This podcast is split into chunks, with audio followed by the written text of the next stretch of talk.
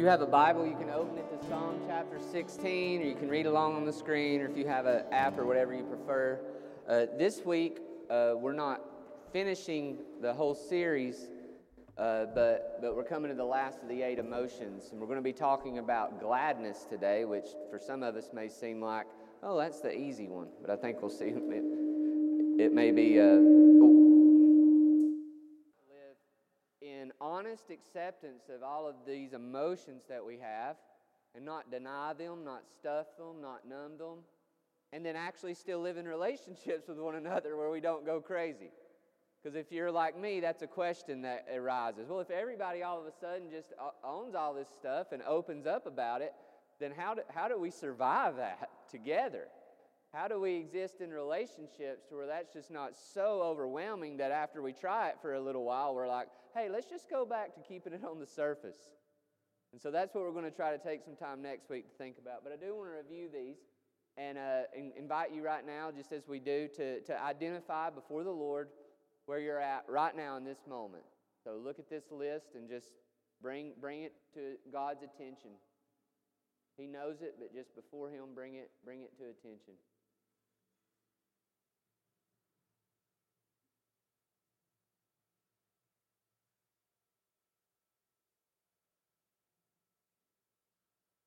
All right, now just say to him a little bit about why you're feeling that. What's behind one or more of those feelings?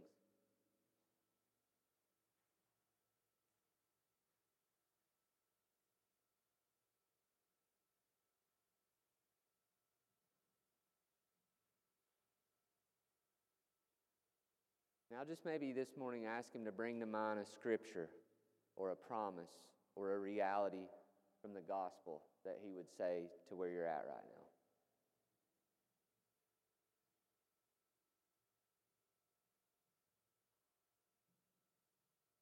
All right, thank you for doing that. I just I mean I want to encourage us that this become a regular practice of us not just running in and out kind of, of of engaging with God's word, but to actually be present.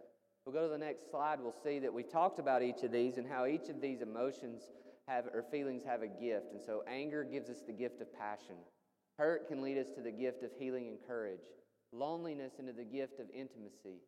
Sadness into the gift of acceptance. Fear into the gift of faith and wisdom. Shame into the gift of humility. Guilt into the gift of freedom. And we'll see today that the gift, the feeling of being glad can lead us to the gift of joy with sadness. So let's pray. Father, we thank you that you are with us. We thank you, God, that our feelings are, are not the ultimate reality, but you are. We thank you for your word that is truth. We thank you for your grace. And we pray today as we look to your word, Spirit, that you might enlighten the eyes of our heart, that we might see what is true. We might know what is true. We might feel what is true. We might live what is true for the glory of God. In his name we pray. Amen. Well, I mentioned this a little last week, but in all of these emotions, there's a, there's a bit, and really probably in every sermon, if you don't know this about pastors, there's a kind of a large degree of hypocrisy that you just have to live with as you get up to preach about these things. But I'd like to think hypocrisy is, is not just that you live inconsistently, but hypocrisy is that you live in denial that you live inconsistently. And so hopefully that just, if that doesn't relieve anybody else, it relieves me. So I'm not trying to live in denial, but this week, even as I prepared this message and I began to feel the stress of wanting to do it well and feeling stresses of other things, as I've told you before, a temptation for me is just to go to, to, to the internet, to go to YouTube. And so I came across this video, this dumb video, this dumb skit with Will Ferrell in it, being on Who Wants to Be a Millionaire. So some of you guys in here may be a little too young to know Who Wants to Be a Millionaire. Maybe you've watched Slumdog Millionaire. Maybe that's, that's closer. But if, if you don't know this, just imagine game shows where you have the ability to start making a small amount of money, like say $100 if you get the right answer on the first question. And then as you go forward, you have the opportunity to, to make millions of dollars. Well, the ridiculousness of this skit was is he walks up to the stand, the everybody's cheering, he sits across from, from Regis or someone playing Regis, which will date some of us as well, knowing who he is, and and he answers his first question, he wins $100. And then they ask just kind of the perfunctory question. You know they're going to say yes. Uh, do you want to play or do you want to go home? And he's like, I think I'll go home. I'm just going to take my $100 and leave. And the guy's like, Are you serious? He's like, Yeah, $100. That's a lot of money where I come from. I can do a lot with that. And then all of a sudden, the crowd starts to boo because this is kind of like ruining the experience. And then the like skit was over, and that was it. And I thought, well, as ridiculous as that is, if somebody was watching my life story, or imagine somebody was watching your life story, where you were pushing in all the chips on the joy and gladness and satisfaction of your life would they see somebody who's wagering it all to experience the fullness of the joy of the Lord? Or would they see a life that's lived saying, I think I'll just play it safe? And take kind of just this little measly experience and go home. I just want to invite you right now what do you see? Imagine yourself looking at your life. Imagine somebody else watching the story of your life. Do they see somebody playing it safe with satisfaction? Or do they see somebody going all in for an experience of the joy of the glory of God? I would wager to say we're all, at least in some ways, if not in great ways, playing it fatally safe with satisfaction, with happiness, with joy, with gladness. Now, that doesn't mean we're not pursuing it, but we have our so called safe little satisfactions, our gladness gods, our gladness gospels, our weak gladnesses, but they're not safe. If we could just step back from it for a second and look in on our lives looking on our worlds, looking on our stories, we would see that these pinprick pleasures are sinister. They're sickening in some of the scenes that we might watch. And I believe they are satanic if we look deep enough. Because from the very beginning in the garden is God saying, I offer you life to the full in me. And the enemy sneaks in and says, God is holding out on you. He doesn't want you to experience life to the full. He's a mean, evil, withholding tyrant. And if you really want to enjoy life, you're going to have to break free from his ways. You're going to have to worship yourself. You're going to have to find other things to worship to find your worth in. And it was fatal then and it's fatal today. Whether it's drugs, pornography, control, approval, comfort, performance success.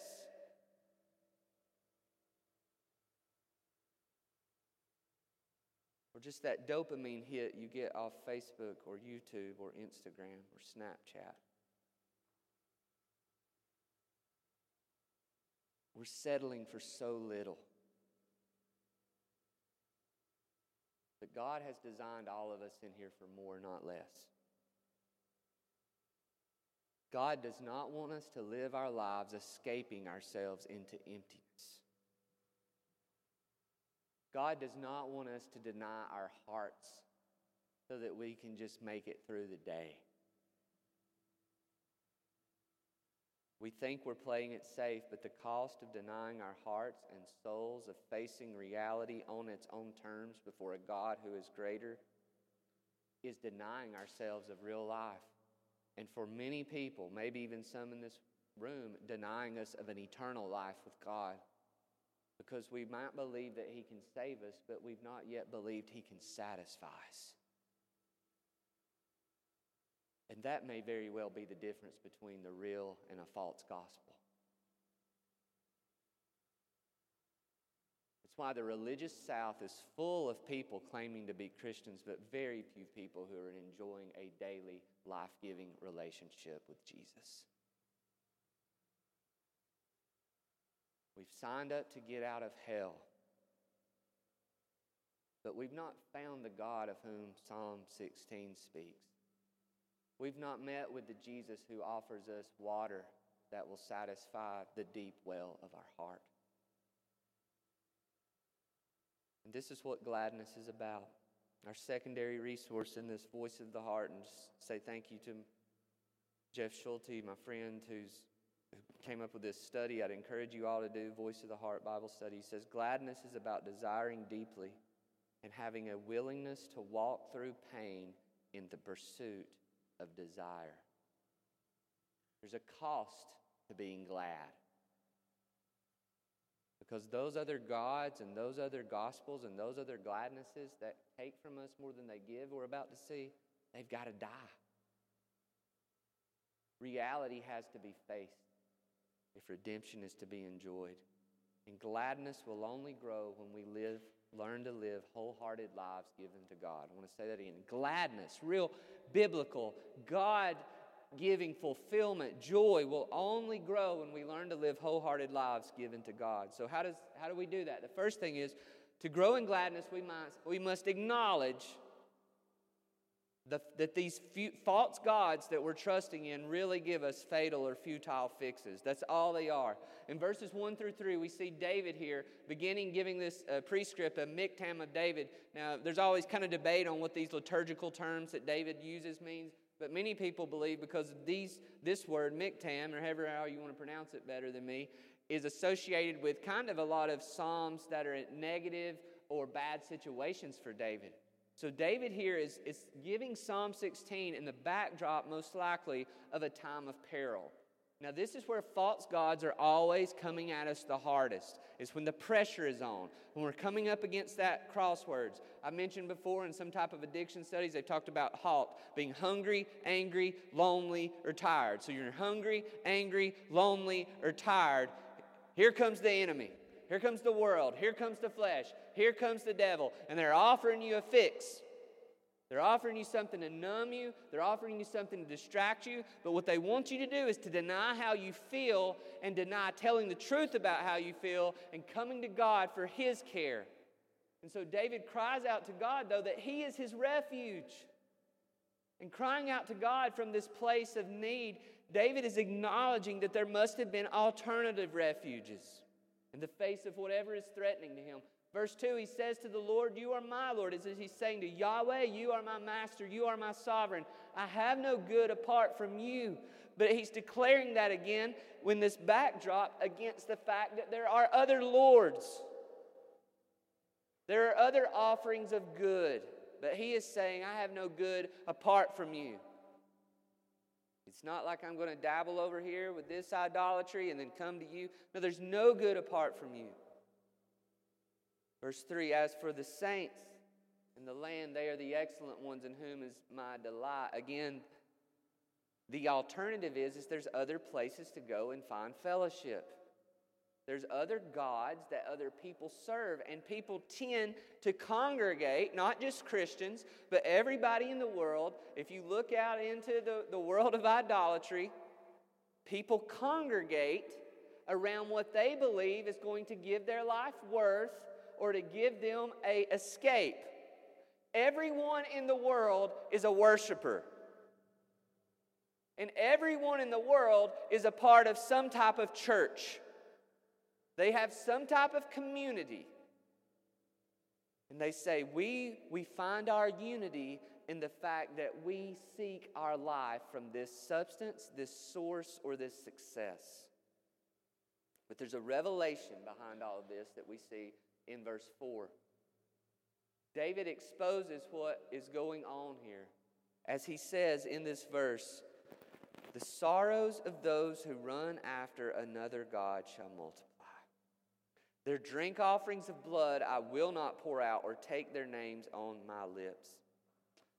What is David saying is we you run to these other gods and they give you something in the moment that helps you escape, that helps you numb, that helps you deal but they always take more than they give. They always make things worse. Your sorrows are multiplied. And this is the sinister trick is as they multiply your sorrows, then they become more essential in your life. So, the more guilt they can cause you, the more shame, the more fear, the more loneliness, the more hurt, the more then you need them to deal with that. So, you go deeper into whatever that idolatry is, that addiction is, that false worship is. And you find yourself enslaved. You never meant to. So, David isn't going to spill blood for them, he says.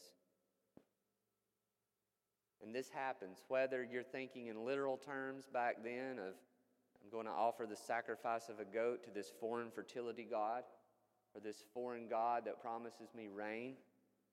But all of us in here make sacrifices for whatever God it is that we serve. If you serve the God of approval, if we watch the story of your life, we can see how you are sacrificing being honest, you are sacrificing who you are, you're sacrificing your integrity so that you can get someone else to say they're pleased.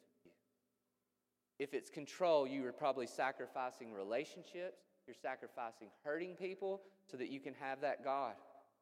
If it's performance, if it's comfort, we could go on and on down the line. There are people who sacrifice having their children so that they can use drugs. There are people, though, who sacrifice their children so they can do better at work. But everyone in here, whatever God you're serving, what, what God's word through His Spirit wants to do is He wants to show us kind of just this hideous nature of it. We are worshiping gods who take more from us than we give, and we are actually offering sacrifices unto them. But David says, I won't do that. I won't even dignify their names on my lips. Different studies have been done, and you can go research this, the TED Talks and psychiatric type journals of, of the way like addiction works. And, they, and one picture of this is, is they put this like rat in this cage or this aquarium type thing, and they've got a bottle of water here, and then they've got a bottle here that's laced with either heroin or cocaine. I can't remember which one that it is. And if you leave, you leave that rat alone in there long enough and he, and he begins to get the taste of that drug, instead of going to the water that would give him life, he, he's, he keeps going back to this drug. And, and you watch these studies or read about these studies, and you see that eventually this, this mouse or rat that's full of life running around begins to slow down. His health begins to deteriorate. But guess what he keeps doing? He keeps going back to that drug. Because the worse he feels, the, the better it can make him feel, but then the worse it makes him feel. And then the study plays out with guess what? A dead rat. A dead rat. And I hope that you would be thinking right now through the Spirit, I'm not a rat. And you know what? You're not a rat. We're not rats. But we live like rats. Many of us get up each morning and we might not be scrounging the neighborhood for pills, but you're scrounging your life to receive something from some God that is not God. And you've been led to believe that's the only way that you can exist. It's hard for us to even think about this. It's that, it's that classic thing, maybe from Aristotle. It's like a fish trying to explain what it feels like to be wet. Is we're trapped in this system of self protection and self redemption. It's enslaved us. You're an appearance rat. I've got to make sure I look like this today. You're an approval rat. I've got to make sure I get this being pleased fix, a control rat, a pleasure rat, a performance rat. And you get the high from it, but it always leaves you feeling more empty. Never enough. You're going to have to get up tomorrow and do it again.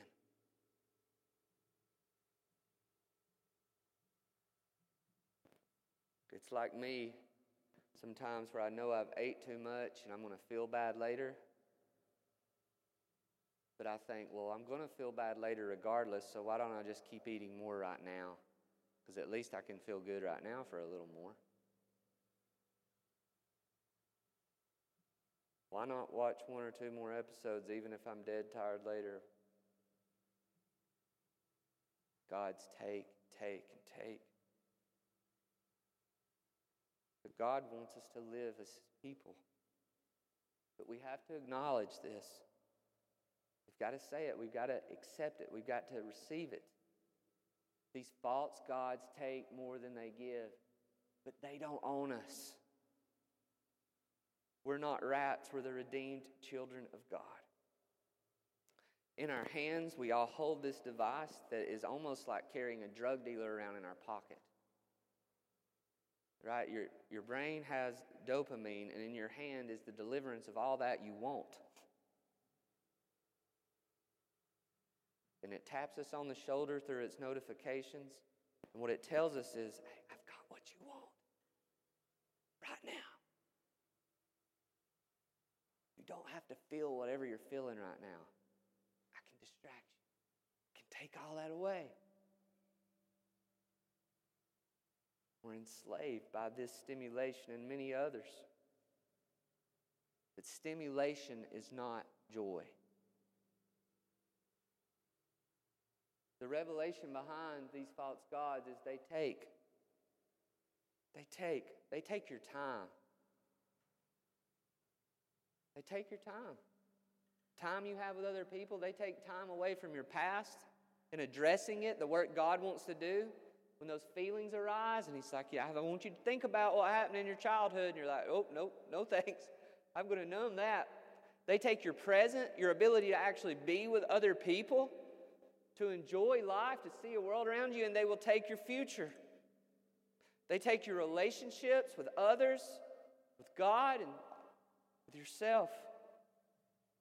They take our humanity, and though we are not rats, we, rats, we, we find ourselves like in Pinocchio, they go to Pleasure Island and there's no restraint. But these boys find themselves morphed into to donkeys being led off in bars. But what does a life of taking the bait look like if we go into the impairment of gladness? If we deny our hearts and we let other gods satisfy us instead of God, then we will live a life of sensual pleasure without heart.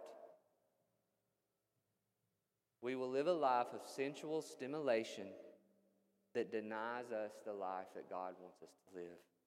And it will end in empty tragedy. So, what's your God? What does that God give you? But what does that God take? What's that God's gospel? What's that God's good news that it tells you? If you trust in me, then I will give you this. But what's the cost of following that gospel? People will throw away 25 years of marriage for 15 minutes of lust.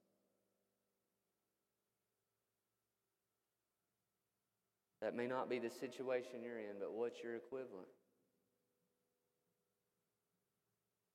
What is the lie? What is the, what's the hook behind this bait? If you're like me, this calls us to cry out to God. We need help. And so in verses 5 through 8, we see David is not just calling us to acknowledge the, the fatal fixes of these false gods, but to grow in gladness to experience a, a fulfilling faithfulness of the true God. David, here in verses 5 through 8, is exposing how God is better. Not just truer, but better. We've said that we have to have this faith experience with God where we see that not only can He save us, but that He can satisfy us, but we've also got to experience God as not only true news, but good news. This is not downplaying God saving us at the, at the, to, at the emphasis or inordinate emphasis of satisfying us. This is not downplaying that God is true by underlining that God is good. If we know God truly, we will experience God is good. And David is saying here in verse 5 the Lord is my chosen portion in my cup, He holds my lot. That is, David is saying, He's, he's what satisfies me. This is why I choose him over the other gods. He is a supreme satisfier. These are very sensual words, not in a negative sense, but that like God actually fulfills my life. God actually gives me joy. God is actually not just a theory to be studied or a subject to be dissected. He is a person who provides me with the deepest pleasures that this world could be imagined. He can do this because He is not only supreme in giving us gladness, but He is sovereign in His glory. He holds our lot. He, he knows what we need, when we need it. David says, The lines have fallen for me in pleasant places. Indeed, I have a beautiful inheritance. Now, we have to remember, and that's why the prescript is important, is most likely David is not saying this from, from uh, his office as king. He's saying this most likely maybe from a cave, or he's saying this from a, a time of deep distress. He knows that because God is supreme in his giving of joy and sovereign in his growing of his people, that God is giving him something better than a quick fix. He's giving him an abiding fulfillment a better inheritance. David has found in God a contentment that can hold him when everything in life is falling apart. David can experience joy with sadness. David is experiencing here what the Apostle Paul will later say I am sorrowful, yet always rejoicing. That's something that no other God can give. So, not only is God the better portion and cup and inheritance, but verse 7, he gives the better counsel. David says, I bless the Lord who gives me counsel. In the night also my heart instructs me. I have set the Lord always before me because he is at my right hand. I shall not be shaken. It's that the wisdom that the Lord gives is a wisdom that lives us into safety, even in the dark, even in the night. That the Word of God is the way to life. The Word of God, the way of God, the presence of God, the person of God will not leave us when things get bad. This is why David says, God is this better security. I will not be shaken. All other gods leave us more shaken, more afraid, more alone but not the true God. In the study of these rats, this one, one person pointed out and that, that if you put this, this rat by itself in a cage where there's only like water and cocaine or heroin, then, then yeah, almost every time the rat will get hooked on the heroin or the cocaine. But, but they did a, a further study that I, I think God's word is pointing toward here, and that's where our hope is in, is in the Word of God, not in this study. That they put this rat in what they called Rat Park. So it was like a, a rat's fantasy land with all the types of foods that this rat would love, with a whole bunch of other rats that this rat could run around with and do all types of pleasurable things with, and just this everything that you could imagine. And, and guess what supposedly the study said? Still the same bottle of water and same bottle of drugs. Is that now nearly every time the rat chose the water.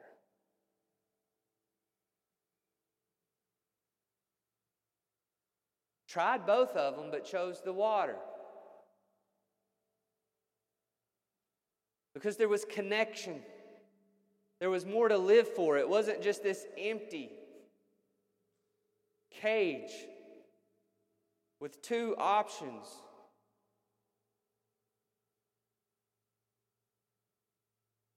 See, the world, the flesh, and the devil blinds us to the goodness of who God is. So we live as if all we've got is this pain in our hearts. There's nothing for us to live for, there's no reason to try, so we might as well just numb ourselves. We might as well just follow these other gods that it can at least give us a fix because a fix is better than nothing. I mean, control, approval, comfort, performance, success, image, substances, relationships, power. It feels like something. But it only feels and looks like something when we don't see the bigger picture of who God is, what He's done for us, who He's made us to be through the gospel, and what He's called us to do in this world. You see, what, what the enemy does, the Bible says, is that the God of this world has blinded the minds of unbelievers so that they do not see the glory of God in Christ. This is what happens when someone is really born again. Is it's not that they make a decision to go to heaven, it's that, that their eyes are opened to reality. It's that now all of a sudden they see, wow, God is good. Wow, there's more to this world than I ever thought. I have meaning. I am loved. I am called. I am chosen. I am sent out with a purpose. And what the world, the flesh, and the devil want to do to us as believers is to lead us back into that deceptive, defeating way of thinking.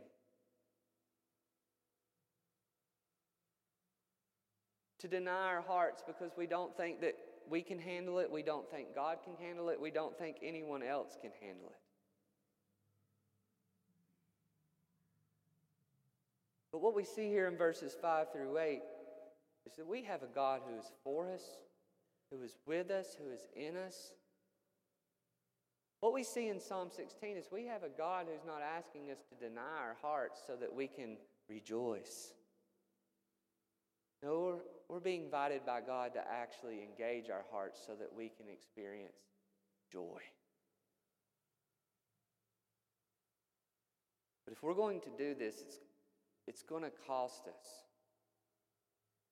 We're going to have to hear Jesus saying, Deny ourselves, take up our cross, and follow Him. But we're going to have to realize denying ourselves is not denying our hearts. It's our pride that is keeping us from pursuing joy to the depths that God wants us to.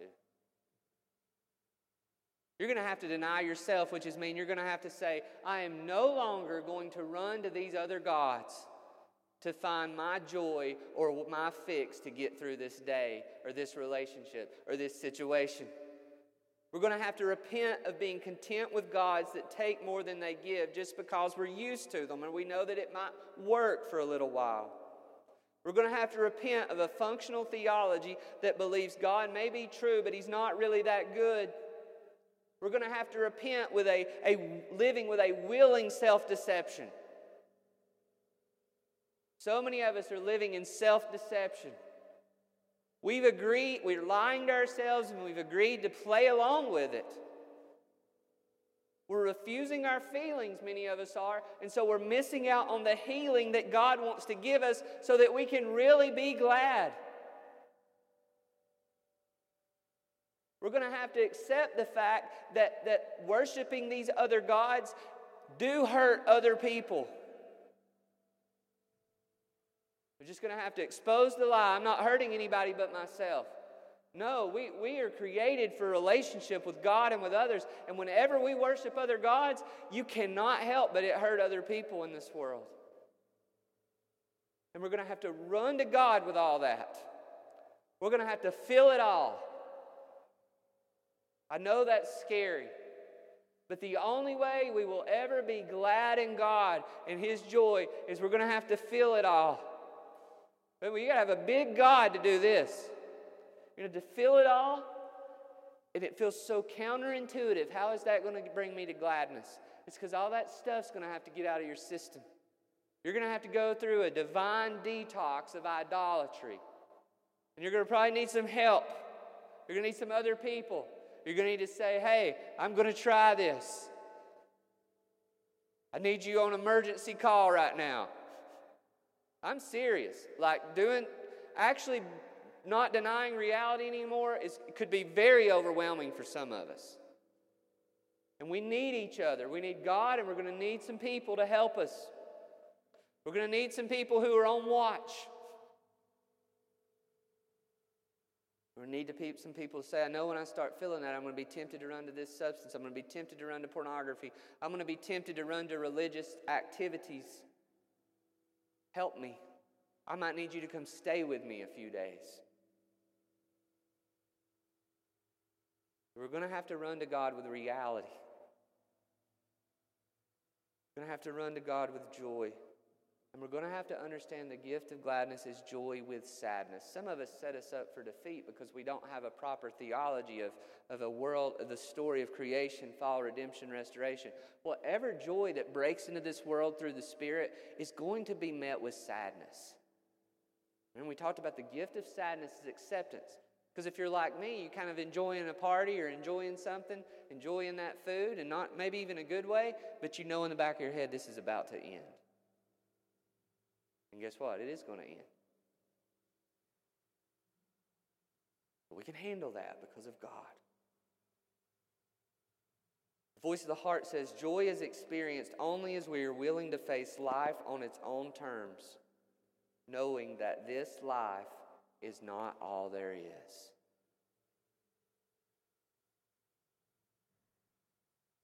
That we have a God who has given us an inheritance. We're going to have to fill it all. And we're going to have to, to fast. Not fast. I thought this was about gladness. I thought fasting was about sadness. Fasting is about getting in touch with reality. Fasting is about saying, I'm going to have to dial myself back a little bit and realize I am totally dependent on God and that He can satisfy me. Fasting is about what we talked about last week from Psalm 34 8. Taste and see that the Lord is good. Try and experience that the Lord is good. Guess what? Whatever God you're worshiping that you think you've got to have to, to deal with life and an expense of turning from God, just see if you survive without it. See if you survive with someone not liking you if your approval approval is your idol. See if you survive if you don't have control of something in your household or who didn't clean the microwave in your dorm room. If they have microwaves in dorm rooms or whatever. See if you survive if somebody else does better than you and you actually rejoice with them. See if you survive on two pieces of pizza instead of six. Just see. See if you survive that. See if God won't be with you. See if you can survive going to the bathroom without your phone. See if you could survive going all Thursday on Thanksgiving without your phone.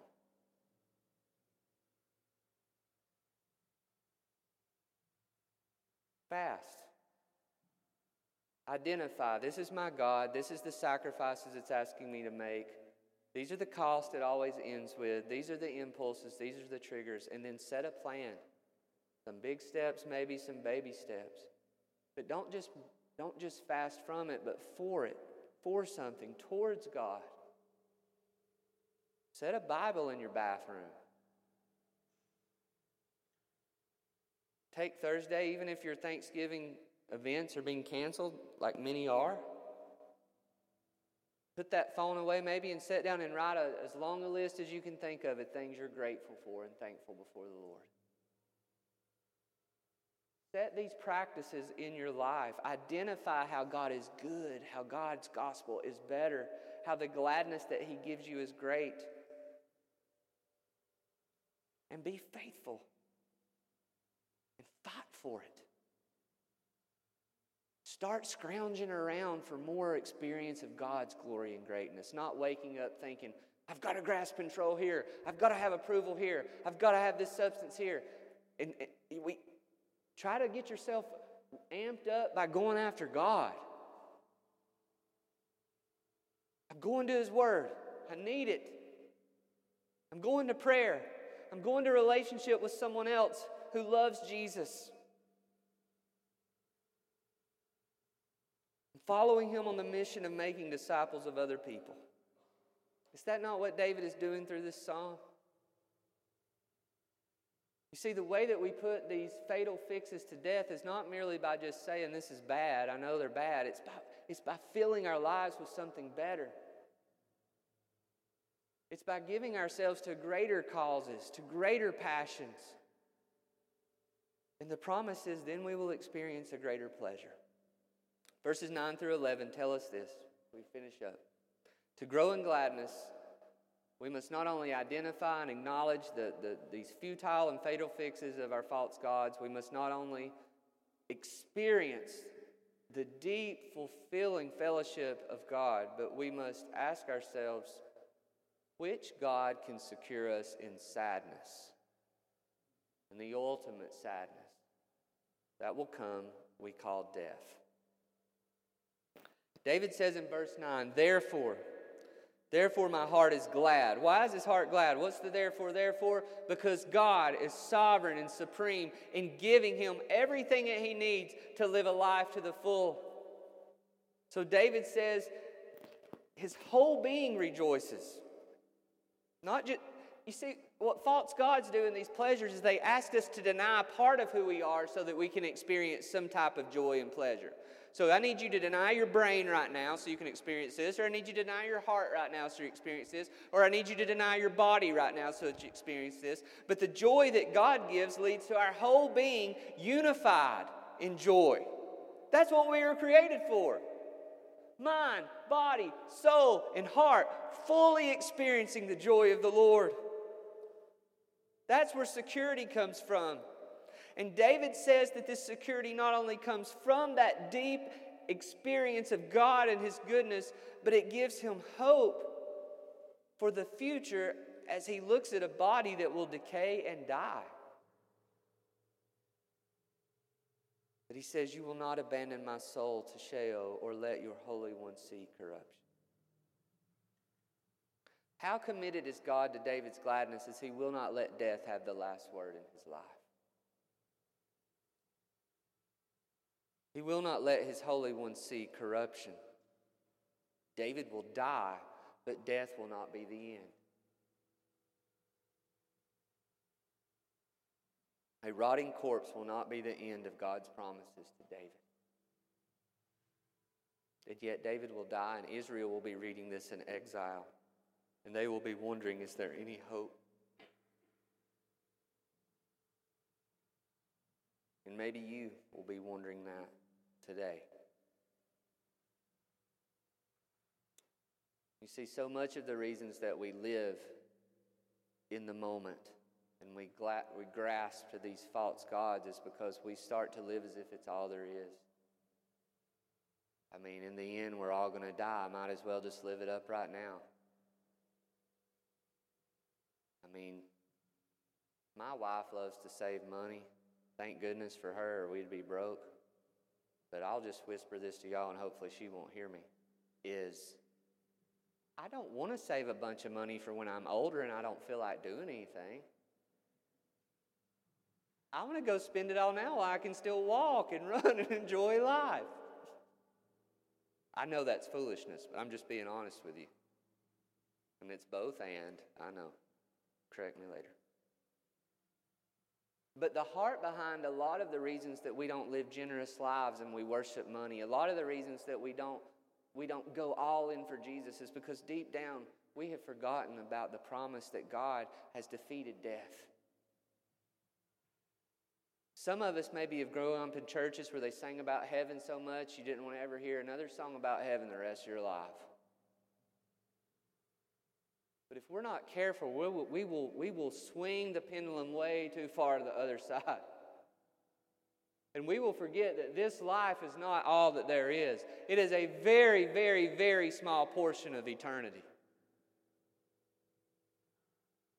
And God has, is so committed to our pleasure is He does not want you to just have a day where you get a fix. God wants you to have a fulfilled eternity. So, what did he do? He sent his son Jesus, the great David, to come for us people who want to numb ourselves to the reality of death, who want to numb ourselves to the reality of sadness in this world. And he took it all on us, on himself for us. He bore the sin, he bore the suffering. There may be some of you in here right now who don't think you deserve to be glad. You have a secret life or you've committed sins. or things have been done to you and you think I don't deserve to be have pleasure now or in eternity.